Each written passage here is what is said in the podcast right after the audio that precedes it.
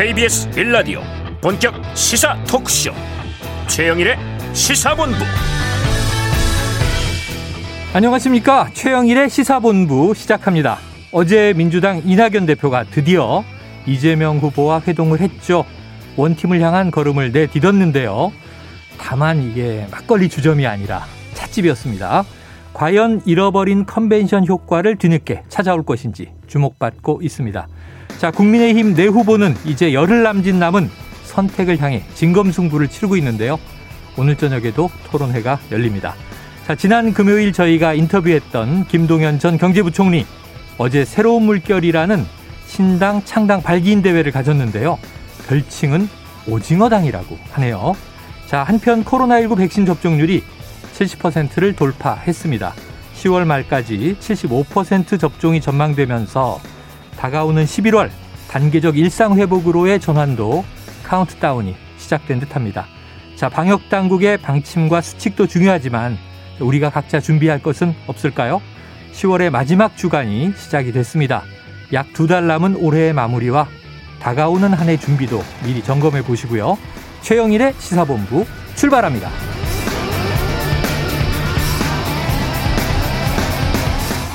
네, 1부에서는 오늘의 핵심 뉴스를 한입에 정리해드리는 한입 뉴스 코너 기다리고 있고요. 2부 10분 인터뷰에서는요, 김재원 국민의힘 최고위원을 연결해서 이야기 나눠봅니다. 이어서 주간 이슈 먼데이 국제본부도 준비되어 있습니다. 한 입에 쏙 들어가는 뉴스와 찰떡궁합인 디저트송 신청을 기다리고 있고요. 오늘 뉴스에 어울리는 노래가 있으면 문자 샵 9730으로 자유롭게 보내주시기 바랍니다. 오늘의 디저트송으로 선정되신 분께는 별다방 커피 쿠폰 보내드리고 있습니다. 많은 참여 부탁드리고요. 짧은 문자 50원, 긴 문자 100원입니다.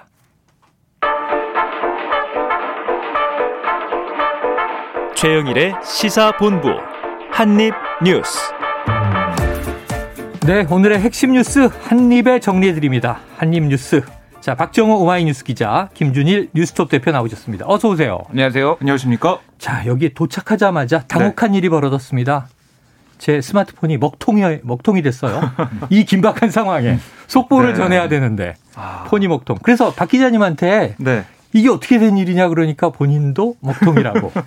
김준일 대표님은 몰랐어요? 예, 저는 다른 통신사를 아, 쓰고 있기 때문에 네. 저는 잘 됐는데 어떻게 된 일입니까? 아니 깜짝 놀랐습니다. 네. 한 11시 좀 넘어서 한 11시 20분쯤부터 네. 제가 이제 KT를 쓰고 있는데요. 네네, 저도 전, 같아요. 통신사가. 전화가 안 되더라고요. 인터넷을 검색할 수가 없더라고요. 전화는 되는데. 네, 전화는 되는데. 인터넷이 안 그렇죠, 되죠. 그렇죠. 근데 어. 우리가 보통 전화했을 때 전화하는 것보다 인터넷 검색도 많이 하니까. 네네. 좀 당황을 했습니다. 당황했죠. 저만 그런 거 했더니 어, 이게 전체적으로 다 그랬고요. 음. 인터넷 서비스 장애에다가 통화 서비스도 일부 차질을 빚는 상황이 벌어졌고 지금 12시 정도 다 돼가지고 조금씩 돌아오고 있는 상황인데 네. KT의 입장을 들어보면 예. 대규모 디도스 공격으로 네트워크 장애가 발생했다라고 설명을 했습니다. 그럼 이게 인위적인 공격이다 이거네요. 그렇습니다. 그러니까 사고가 디, 아니라 디도스가 이제 동시에 많은 접속을 유발해서 서버를 다운시키는 네. 그런 공격이잖아요.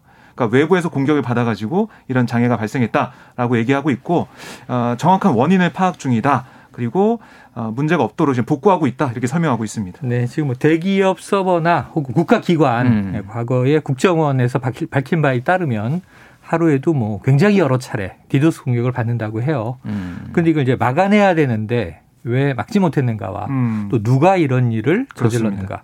어유, 저 깜짝 놀랐잖아요. 전 요금이나 민줄 알고. 전화 끊겼나? 근데 인터넷은 안 되는데 전화는 걸어보니까 되더라고요. 전화는 되고, 네네. 통화는 되고, 예. 예, 지금 이제 우리 유튜브에 이 청취자 댓글, 써니스카이님 11시 20분부터 KT 인터넷망이 끊겼습니다. 볼프강님, KT 통신망 장애 지금 다 복구된 것 같네요. 네. NGY님, KT 접속이 안 돼서 애 먹었습니다. 이게 그러니까 뭔가 접속이 네트워크에 안 되면 그렇습니다. 나의 존재가 순간적으로 표현하는 네. 느낌. 좀 묘하더라고요, 기분이. 아, 이게 현대사회의 무서운 일이에요. 네. 자, 오늘 뉴스로 들어가 보죠. 자, 14일 만에 드디어 명락회동이 있었다. 어제였죠? 그렇습니다. 어제 오후에 이재명 후보와 아, 이낙연 전 대표가 드디어 만났습니다. 네. 14일 만에. 그러니까 지난 10일 이재명 후보가 민주당 대선 후보 선출된 다음에 14일 만에 회동이 있었던 건데요. 음. 우리가 뭐 막걸리를 마시면서 회동을 할 거다 얘기 나눌 거라고 했는데 맞아요. 어제는 그 서울 종로구 안국동의 한 찻집에서 만났습니다. 안국동에 이제 전통 찻집 많죠. 네, 여기 뭐 보이차 전문점이라고 하는데요. 네. 이 원팀을 보이는 음. 그런 자리에서 보이차를 아, 정말요? 아닐까 아, 하는 아, 네. 추측을 한번 해봤습니다. 네, 해석을 좀 해봤는데. 어, 그런 또 깊은 뜻이. 그러니까 이재명 후보가 먼저 도착을 해가지고요. 네. 어, 이전 대표를 마중했는데 음. 뭐 두 사람이 약속이 난 것처럼 밝은 표정으로 악수도 하고 포옹을 나누면서 어, 취재진 앞에서 포즈를 잡았어요. 그, 그 이후에 이제 모두 발언을 지켜봐도 좀 훈훈한 분위기였는데요. 네. 이전 대표는 어, 저는 문재인 정부 성공과 정권 재창출을 위해서 작은 힘이나마 보태겠다. 네. 뭐 당원과 지지자들 여러 생각을 가질 수 있지만 민주당의 정신과 가치를 지키고 이어가야 한다. 이 대의를 버리지 말고 호소한다. 음. 이런 얘기 했고 이재명 후보도 어, 무엇보다, 무엇보다 하나 부족함이 없는 대표님이다라고 얘기하면서 앞으로 민주당뿐 아니라 이 나라와 국민의 미래를 위해서 정권 재창출하는데 고견을 부탁드린다. 네. 이렇게 강조를 했고 뭐 회동 이후에 페이스북에 뭐라고 썼냐면 이낙연 전 대표가 원팀을 넘어서 드림팀으로 가자 어. 이런 얘기를 했다고 네. 그래요. 여기 또 공감을 했다고 강조했습니다. 아, 이제 뭐 일단 오간 이야기는 훈훈했네요. 자, 네. 그러면은 우리 김 대표님. 네. 드디어 이게 한 두 주 흘렀지만 음. 원팀이 되면서 이 10월 10일에 얻지 못했던 컨벤션 효과 찾아올까요? 일단 좀 타이밍상으로 애매하죠. 사실은 그때 애매하다? 딱 치고 올라갔어야 되는데 음. 지금 원 그 이걸로 다시 뭐 반등을 뭐 눈에 띄게 하기에는 네 지금 다른 이슈들이 너무 많다라는 어. 거고 이 지금 이 상임 고문을 맡았어요. 네네네. 그러니까 전직 당 대표들이 다 맡은 거거든요. 음. 그러니까 뭐 이해찬 대표 뭐 어, 해가지고 전직 당 대표기도 하죠. 예, 그러니까요. 네네. 그래서 이제 맡은 거라서 전혀 그림상으로는 전혀 어, 이제 문제가 이상하지 않지만은 실제 이제 이재명 캠프 측이나 음. 이재명 지지자분들은 생각을 한 거는 뭐 공동 선대위원장 음. 이 정도는 맡아줘야지 이게 뭔가 네네. 원팀이 딱 됐다라는 느낌이 있는데. 네. 공동선대위원장, 뭐 선대위원장은 어쨌든 캠프에 매일 나오는 거고 상임 고문은 안 나오거든요. 네. 이제 그러니까 지금 뭐 이제 그 이낙연 캠프에서 일하셨던 분들을 지금 중용할 거다. 아. 뭐 몇몇 의원 이름이 네네. 나오더라고요. 뭐 제가 실명을 밝힐 수는 없고 그런 네. 분들이 이제 중용될 거라는 얘기는 있어요. 그런 어떤 시그널을 통해서 점점 음. 점점 좀 올라가야죠. 그러니까 음. 워낙 지금 거의 그 이낙연 지지자의 절반은 네. 다른 후보를 찍겠다. 뭐 이런 정도의 여론조사도 있고, 있고 막 그러니까 요. 거예요. 그러니까 근데 문제는 지금 음. 원팀도 원팀인데 지금 대장동 의혹을 이걸 어떻게 이거 해결할 네네. 것이냐 이게 좀 지금 난망해요 지금. 예. 자 일단 어제는 원팀을 향한 첫 발자국은 뗐다. 네, 네. 이뭐 상임 고문 이 얘기가 좀 많이 나오는데 예, 예. 예. 제가 볼 때문에. 때는 뭐 어떤 걸 맞느냐가 중요한 것보다 네. 앞으로 중요한 세레모니나 아. 이벤트가 있을 때 같이 함께 하느냐. 행동과 말, 언행 그렇습니다. 아니겠습니까? 그런 어, 것들 좀 잘 되느냐 좀 봐야 될 것 같고요. 특히 유세, 그런 들어가면. 아, 그리고 이제 선대위원장 같은 경우는 아마 실무형으로 아니면 네. 더 나아가서 통합 선대위로 가기 때문에 음. 외부 인사가 또 와서 통합적인 시너지를 내는 그런 쪽 가지 않을까 네. 하는 생각이 들고 어쨌든 어, 어제 이 상황을 좀 보면 이낙연 전 대표 지지자들이 밖에 찻집 밖에 와가지고 네네. 뭐 어, 고성을 지르고 뭐 이런 부분이 좀 있어서 네. 화학적 결합까지는 좀 더 시간이 걸리겠다는 생각이 네네. 들었습니다. 지지자들이 녹아들기까지는 조금 더 시간이 필요하다. 네. 자 이런 와중에 자 이재명 경기도지사는 오늘부로 전지사가 됐네요. 네, 그렇습니다. 사퇴가 된 그러니까 겁니까? 오늘 이제 0시, 그러니까 내일 0시가 되면은 딱 아, 되면은 네. 이제 지사직에서 물러나게 된 건데요. 오늘까지 그렇습니다. 사정부터 지사직 사퇴. 네. 네. 오늘 퇴임 기자회견을 어, 아까 했죠. 11시에 했습니다. 네. 거기서 전 세계가 부러워하는 대한민국 만들겠다라고 어. 강조를 했고 그러면서 경기도지사직을 끝까지 수행하지 못하는 것에 대한 뭐 죄송하고 아쉬운 마음 계속 밝히는 모습을 보였고요. 어쨌든 이 내일 같은 경우는 중앙선관위에 대선 예비후보 공식 등록을 하는 음. 그런 일정이 또 예정돼 있는 것으로 보이고 중요한 게 문재인 대통령과의 회동이 날짜거든요. 어, 이 28일에 아, 문재인 대통령이 이제 해외 순방을 가기 때문에 네. 해외 일정이 있기 때문에 음. 그 전에 만나지 않겠느냐. 네네. 네. 그래서 또 내일은 또 청와대 이 국정감사가 있기 때문에 모레 그러니까 27일에 만나지 않겠느냐 음. 이런 예상이 좀 나오고 있는데 좀 봐야 될 것 같고요. 어쨌든 이 이재명 지사가 이제 이재명 후보가 대선 후보로서 본격적인 행보를 시작하게 됐다. 그런 발걸음이 어제부터 이낙연 전 대표 회동부터 시작해서 네. 한 발짝 한 발짝 가고 있다라고 볼 수가 있겠습니다. 야, 어쨌든 뭐 숨가쁜 일정입니다. 네. 지난주는 국감 한 주를 보냈고 음. 그리고 이제 일요일에 드디어 이제 이낙연 전 대표와 만남 그리고 오늘 경기도지사직 사퇴. 네. 그리고 이제 그렇다면은 28일 이전에 문재인 대통령과 면담. 음. 자, 문 대통령은 지금 이 G20 참석차 그렇습니다. 유럽으로 가서 아마 바티칸에서 이 교황도 만나는 것으로 돼 있죠. 네. 자, 그런데 그 와중에 지금 오늘 문재인 대통령은 국회 시정연설이 있었다고요? 네, 오늘 국회에서 시정연설을 했는데요. 네. 어, 뭐 분위기 자체가 아, 야당의 좀 어떻게 보면은 대장동 특검을 요구하는 그런 모습 때문에 네. 약간 좀 소란스러운 그런 아, 느낌이 본회의장에서도. 좀 있었습니다. 본회의장 안에서는 안 그랬고요. 네. 본회의장 밖에서, 아, 밖에서. 아, 이 민주당 의원들이 입장하고 이럴 때이 음.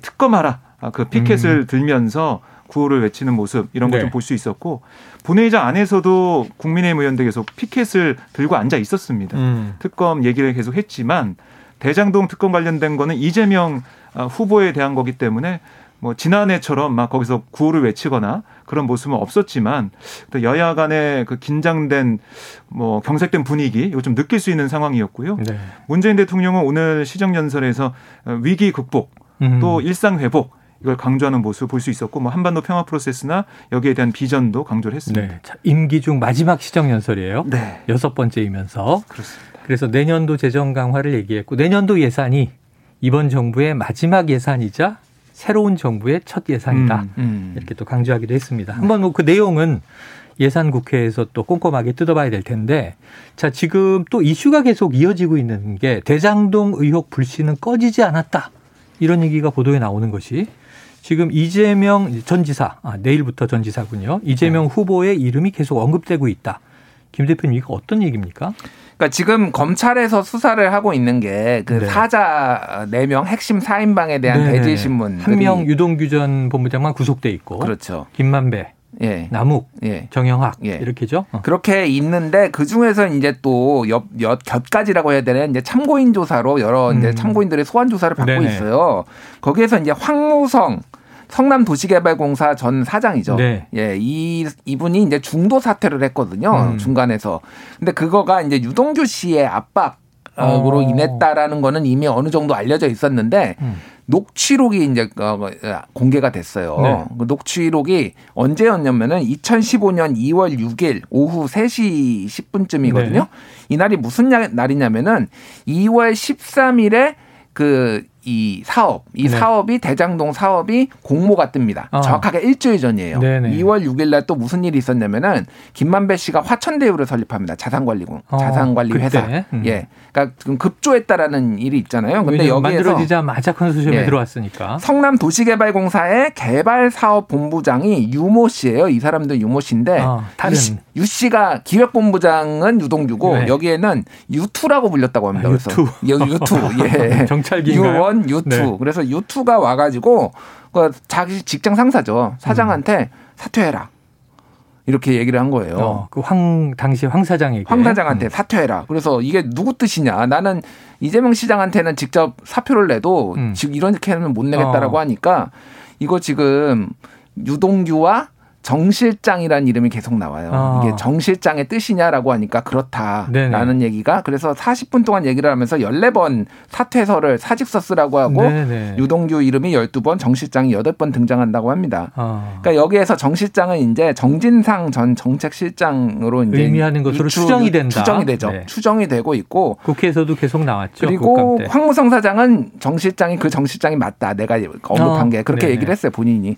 그러니까 이제 뭐 이제 이재명 지사가 소위 말해서 측근으로 인정한 거의 몇 안 되는 사람이에요. 네네. 본인이 인정한. 그러니까 이거라면 이재명 지사가 그 당시에 성남시장이 어. 내보내려고 한 거 아니냐. 시장의 뜻이 아니냐. 시장의 뜻이 아니냐. 이제 의심이 드는 거죠. 이제 뭐 정진상 실장 전 실장은 이제 전혀 아니다라고 음. 얘기를 하는 상황인데 이런 것들이 이제 좀 안 좋. 이름이 계속 언급되는 것 네, 자체가 네. 상당히 안 좋은 거죠. 그러니까. 40분 회의를 네. 하면서 사실은 어찌 보면 아까 말씀하신 유모 본부장은 음. 성남도시개발공사에 직제에 따르면 부하 직원이잖아요. 부하 직원이죠. 음. 그런데 사장한테 어. 40분 동안 뭐 10여 차례 나가라라고 얘기했으면 음. 사퇴하라 얘기했으면 어, 이게 무슨 문제인가 싶게 싶긴 한데 음. 그리고 유동규 전 본부장이 이제 사장 직무대행을 맡았던 거잖아요. 그렇죠. 사장 예. 직무대행을 맡아서 사실상 이 사업을 좀 좌지우지했다라는 네. 평가니까 내보내야 되는 좀 급박한 이유가 있었다.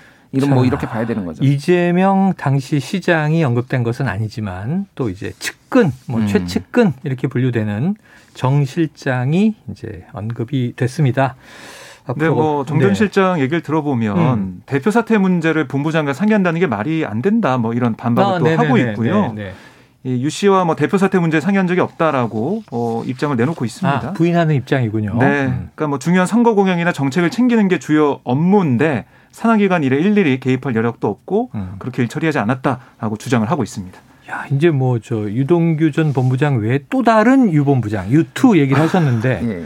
지금 정진상 전 정책실장이 등장을 했고 음, 네. 지금 또 정민용이라는 이름이 등장했어요. 예. 대장동 개발 공모지침서를 들고 시장실을 방문했다는 검찰 진술이 확보됐다 이런 내용인데 그러니까 정민용이 누구냐면은 네네. 남욱의 후배예요. 남욱, 남욱 변호사의 아, 남욱 변호사의 후배. 그럼 후배인데. 민간 쪽에 있는 거죠? 그런데 쪽이 아니라 정민용 그 변호사도 변호사인데 음. 그 성남 도시개발공사의 남욱의 추천으로 들어가가지고 아, 팀장을 맡았습니다. 그래서 팀장? 음. 전략 투자 팀장을 맡았는데 네. 사실상 이거를 다 기획을 했다 유동규 밑에서라는 음. 평가를 받고 있어요. 그리고 아. 심사위원으로 들어갔어요. 그때 네네네네. 당시에 2월 13일 그 공모했을 때. 근데 여기에서 이재명 지사한테 이 사업 내용에 대해서 보고를 했다라는 거를 검찰에서 진술했다라는 것이 알려졌다라고 이제 보도가 난 거예요, 어저께. 음. 그러니까 이제 그 보고 내용이 어디까지 보고를 한 것이냐 이재명 네. 지사한테 직접. 근데 이제 이재명 지사는 이재명 당시 성남시장은 이 공모 지침서 단계에서는 직접 보고받은 게 없다라는 음. 걸로 이제 국감에서 얘기를 했으니까 네. 이거는 내용을 놓고 이제 이제 뭐 공방이 오갈 것이고 어. 뭐 국민의힘에서는 뭐, 뭐 모르겠는데 지금 뭐 위증 혐의로 고발까지 할 지금 뭐 네, 뭐 그런 네. 계획도 있거든요. 그러니까 이서 거짓말했다. 예, 예. 취지로. 뭐 그런 것도 이제 정쟁이 될 가능성이 있는 거죠. 자, 대장동 불신 꺼지지 않고요. 어, 등장하는 이름은 점점 많아지고 있어요. 개보도를 그려야 됩니다. 개보도. 저희가 나중에 영화로 만들면 블록버스터하고 엄청난 배우들이 동원돼야 되겠다.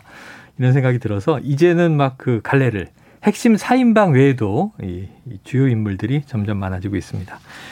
자, 그래요. 자, 야, 야, 야권 이야기로 한번 넘어가 보겠습니다. 지금 이제 윤석열 후보, 어, 전두환 일부 옹호 발언 논란, 거기에 이어진 게 사과했다 싶었는데 SNS에 음. 자, 이 사과는 계획에나 주는 것인가? 하는 네. 논란이 또 불거졌었잖아요. 네. 네. 이 후폭풍이 지금 주말 내내 꺼지지 않고 있어요. 음. 어떻게 보셨어요? 지난 금요일에 저희가 그 여기서 네. 방송을 네, 네, 했잖아요. 맞습니다. 그러면서 개 동공, 개 그 토리 토리 동공. 예, 팩트냐 아니냐 얘기를 했었죠. 예, 그거가 이제 온라인 커뮤니티에 그게 올라왔다는 걸 제가 소개를 해드렸는데. 가 토리 앞에 앉아 있었던 거 아니냐 이런 예. 의혹. 네. 소위 말해서 그 동공에 음. 쩍벌남이 비쳤다. 뭐 그런 거였는데 어 그거에 대해서는 뭐 사실상 정설로 굳어지는 분위기인 것 같아요. 아, 그래요. 예, 예, 후보 예. 본인이 뭐 가부 이야기는 하지 않았고. 예, 예. 그러니까 정보 어찌됐든 그 김건희 씨 지금 의혹은 네. 그집 근처에 있는 사무실로 가서 그거를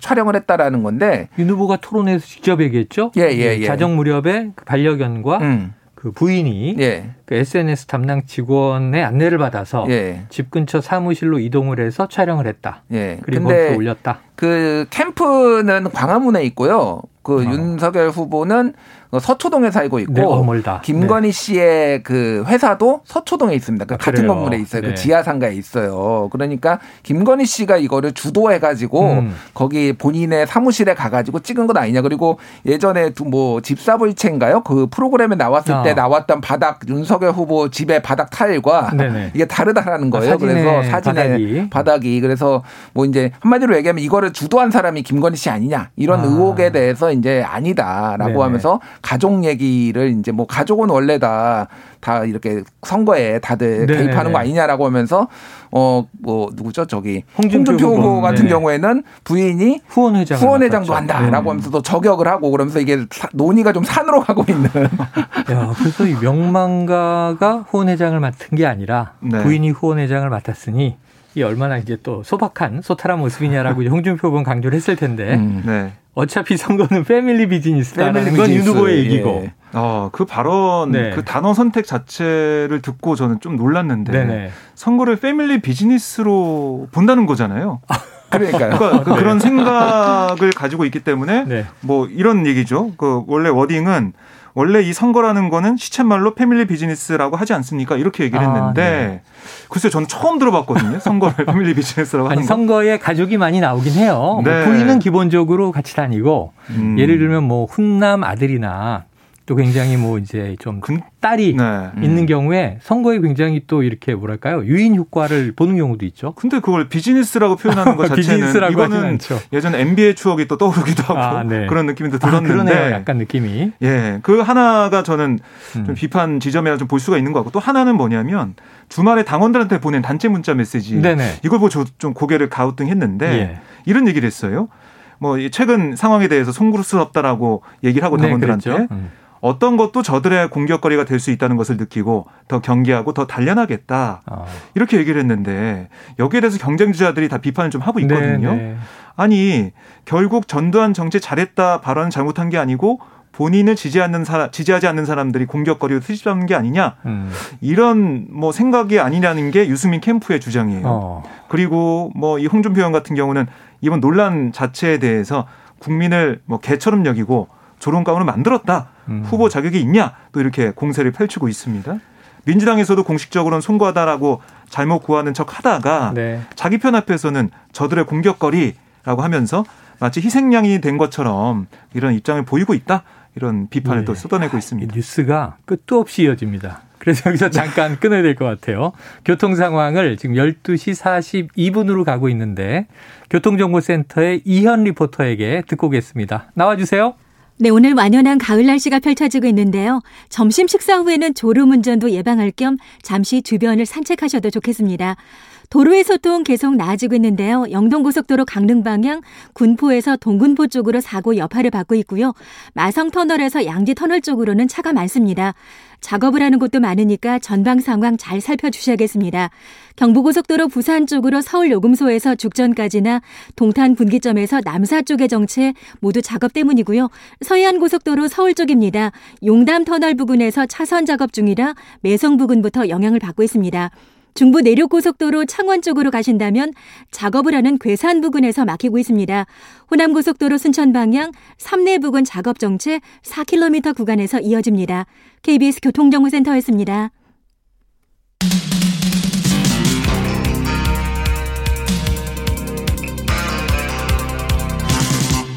최영일의 시사본부.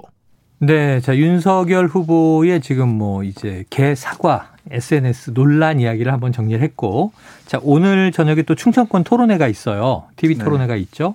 그러니까 아마 또 네 명의 후보들 이 이야기를 소재로 음. 각축을 벌일 텐데 지켜보기로 하고, 그런데 그나마 이제 조금은 어, 원만한 후보 원희룡 후보가 음. 이승민 후보나 홍준표 후보는 어쨌든 이제 윤석열 후보가 각을 세우지만 좀 두루두루 칭찬하면서 나는 여권만 깐다. 그래서 이제 대장동 일타 강사를 자처하는 원희룡 후보가 또 뭔가 말 논란에 휩싸였는데 원래는 후보 본인의 이야기는 아니고 부인의 이야기였던 것 같아요. 소시오패스 네. 논란 이건 어떤 겁니까? 그러니까 이게 원희룡 후보 아내인 강윤영 씨가 네. 신경정신과 전문의예요. 네네. 근데 한 유튜브 방송에 나가서 음. 이재명 후보는 소시오패스나 안티소셜이다. 그러니까 반사회적인 경향을 어, 보인다라고 말하는 게 보인다. 네. 화제가 됐고요. 의사인데 그렇습니다. 네. 아, 전문인데 이런 얘기를 해서 이게 음. 화제가 됐고 논란이 있다가 이게 좀 폭발한 계기가 있었습니다. 음. 아, 그저께죠. 그저께 주말에 아, 이 MBC 라디오에 출연해가지고 네네. 원희룡 후보와 또 이재명 캠프 대변인을 했었던 현근택 변호사 어, 여기 출연. 아, 원희룡 후보 본인과 네. 우리도 나오죠. 그렇죠. 현근택 변호사가, 네. 출연하는 그런 프로가 있었는데. 시즌2에 나옵니다. 그렇습니다. 근데 원희룡 후보와 현근택 변호사가 말 그대로 대판 붙었습니다. 그야말로 대판 붙었습니다. 아, 네, 어떻게 된 거예요? 아마 영상 보신 분들 많으실 것 네. 같은데요. 네. 현근택 변호사가 이 소시오패스 발언에 대해서 네네. 이거는 공직선거법상 후보자 비방이다. 어. 허위사실 공표에 걸리는 거다라고 네. 했더니 원희룡 후보가 아니 후보 본인이 아닌데 무슨 공직선거법이냐. 음. 내 아내도 못 지키는 사람이 무슨 나라를 지키냐. 뭐 이렇게 음. 강하게 반발하면서 뭐 서로 어뭐 손가락질하는 삿대질하는 이런 모습, 그다음에 고성에 오가는 모습, 음. 또 원희룡 후보는 반말하는 뭐 그런 모습도 좀 보이긴 어. 했었는데요.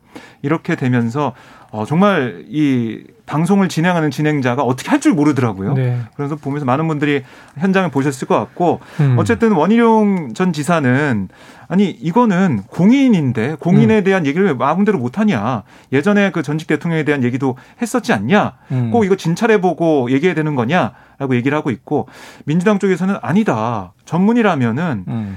이 만약에 진찰을 했다면 환자에 대해서 얘기하는 것도 잘못이지만 진찰도 안 하고 면담도 안 한 그런 상황에서 이런 얘기를 한 것 자체 이거는 문제가 있다라는 비판을 하고 있는 상황입니다. 자 이게 어쨌든 이제 자신의 남편도 대선 주자인데 야권에 여권 후보에게 이제 소시오패스라는 말이 워낙 세잖아요. 네. 사이코패스, 소시오패스 이건 굉장히 연쇄살인범에게나 쓰는 이제 이야기라 굉장히 좀 강하게 느껴지는데 어쨌든 그 원 후보의 아내 강윤영 씨가 정신과 의사다. 이것도 좀 문제가 될 것 같은데 김 대표님 어떻게 이건 이게 뭐 보십니까? 유사한 사례로 정치인은 아니지만 연예인에 대해서 네. 이를테면은 직접 뭐 이제 진찰을 하지 않고 그런 음. 식의 비슷한 유사한 발언을 했다, 아, 했다가 진찰을 하지 않고 소견을 예. 얘기했다가 소견을 얘기했다가 예 이제 뭐 정신과 협회 이런 데에서 좀 징계를 한 적이 있어요. 네. 그러다 보니까 이거는 좀 부적절했다라고 개인적으로는 생각합니다. 강, 강윤영 네네네. 네, 의사가 네. 예, 강윤영 씨가 부적절했는데 왜 원희룡은 왜 이렇게 세게 나왔냐라고 음, 하면은 음. 전체적으로 전략적으로 세게 나온 것 같아요. 아무래도 아, 예, 최근에 그 이재명 지사 공격을 하면서 상당히 지지율이 많이 올랐거든요. 어, 강하게 각을 세우고 있죠. 이게 이제 중도층에서는 싫어하는데 보수 음. 진영에서는 시원하다. 네. 뭐 맞지 않냐, 맞는 얘기한 거 아니냐, 막 이렇게 또뭐 네. 이제 그런 식의 이제 반응들이 있는 거고 음. 현근택 변호사하고 둘이 고등학교 동문이에요. 아 그래요? 선후배예요. 아. 제주 제일고 제주 제일고의 가장 유명한 아. 사람이 원희룡이고 아. 정치권에서 한 두 번째 유명한 사람이 아마 형은택일 겁니다. 네. 그래서 동문에는 오늘 아침에 제가 만났거든요. 형은택 변호사를. 아. 네, 동문에서 난리가 났답니다. 아, 그동안 약간 좀 그냥 평범하게 대했는데 이번 주부터 좀 특별 대우를 해드려야 되나? 어, 그러니까 네. 어쨌든 네. 형은택 변호사도 사실은 본인이 좀 이게 캠프 내에서는 좀 이게 워낙 민감한 문제니까 좀 네. 세게 나왔는데 어, 원 후보가 물러나지 않으면서 이게 불똥이 음. 팍 튀었다.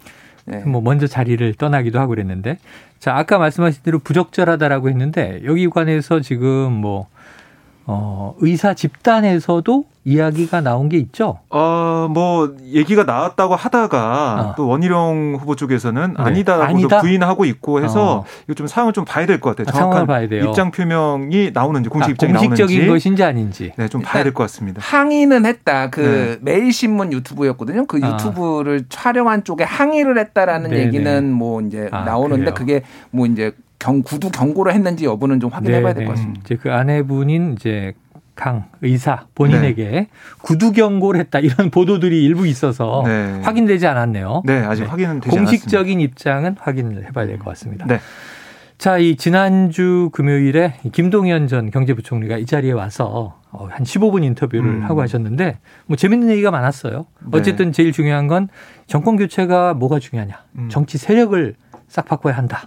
그래야 국민들의 삶이 나아진다 이런 얘기도 했고 네. 지금 이제 신당을 창당하겠다라고 했는데 어제 창당 발기인 대회가 있었던 거죠?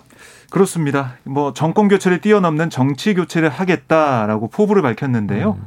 지금 양당 구조로는 대한민국이 20년 넘게 가진 구조적 문제 해결을 못한다. 이 얘기를 거듭 얘기를 했습니다. 네. 그래서 구체적으로 몇 가지만 보면 청년들에게 도전할 기회를 제공하는 뭐 청년 투자 국가, 규제 개혁을 통한 일거리 정부, 또 부동산, 교육, 지역 이런 격차 해소 등의 비전을 제시했어요. 네. 뭐 이런 것들이 어떻게 실현되는 좀 봐야겠지만 음. 저는 눈에 들어왔던 게 당 이름 새로운 물결 네네. 이것도 그렇고 경합했던 당명도 좀 눈에 들어왔는데 이 자리에서 인터뷰할 때 얘기하셨는데 네. 정말 진지하게 아. 많은 의견이 오징어당을 원해서 예. 지금 한국 정치판이 오징어 게임하고 똑같지 않느냐 음. 이런 비판의 목소리였다는 거죠. 그러니까 이게 저는 그냥 새로운 물결 말고 음. 오징어 당으로 했으면 어땠을까? 그랬으면 분명히 네네. 국내뿐만 아니라 해외에서까지 화제가 되면서 국제적인 관심을 끌지 않았을까 하는 생각 들어요. 창당 발기인 대회를 초록색 운동복을 입고 해야 되는 거 아니에요?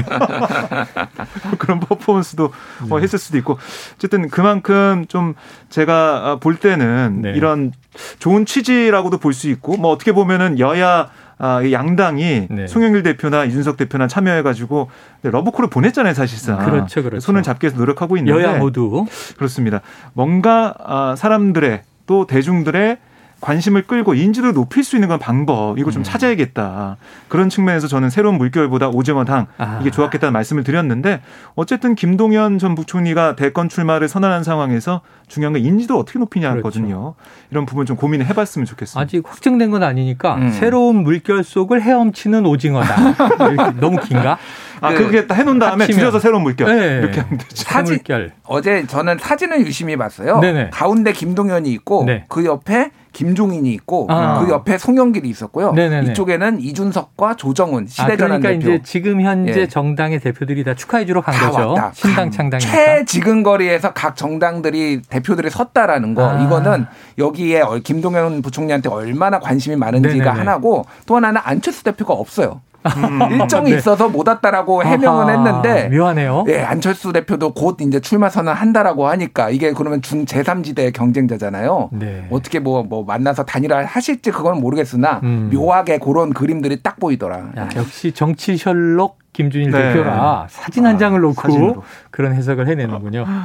네, 지금 어떻게 이 의견에 박 기자님도 네. 대략 동의가 되십니까? 네, 안철수 대표가 사실은 음. 대선 출마를 선언할 거다. 이거는 뭐 결심했다 뭐 정, 이런 얘기가 네, 나오고 결심했고 어. 뭐 국회에 있는 기자들도 뭐 이번 주 일요일에 하지 않겠냐 이런 얘기 좀 하고 있어요.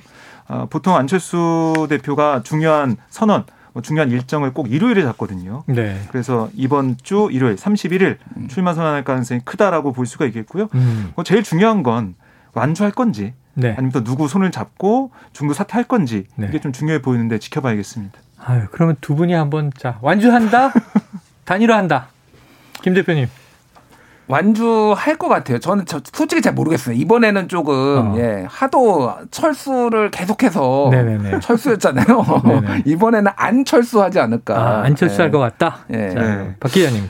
저도 완주할 것 같은데. 완주할 것 같다. 마라톤 할 때 보니까 완주를 계속 하시더라고요. 아, 네네. 그래서 그 기세를 이어가서 음. 완주하지는 않을까. 그런데 바로 지난 이제 4월에 네. 서울시장 재보선 때 말이죠.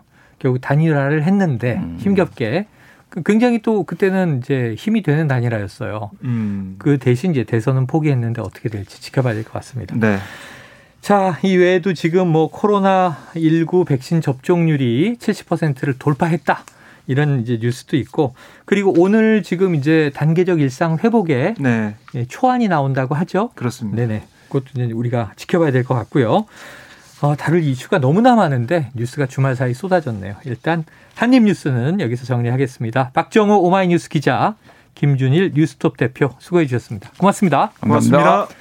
자, 디저트송 발표를 드릴게요. 1918님 디저트송으로 정광태 씨가 부른 독도는 우리 땅 신청합니다. 한입뉴스에는 없었지만 오늘이 독도의 날이라고 하네요. 맞습니다.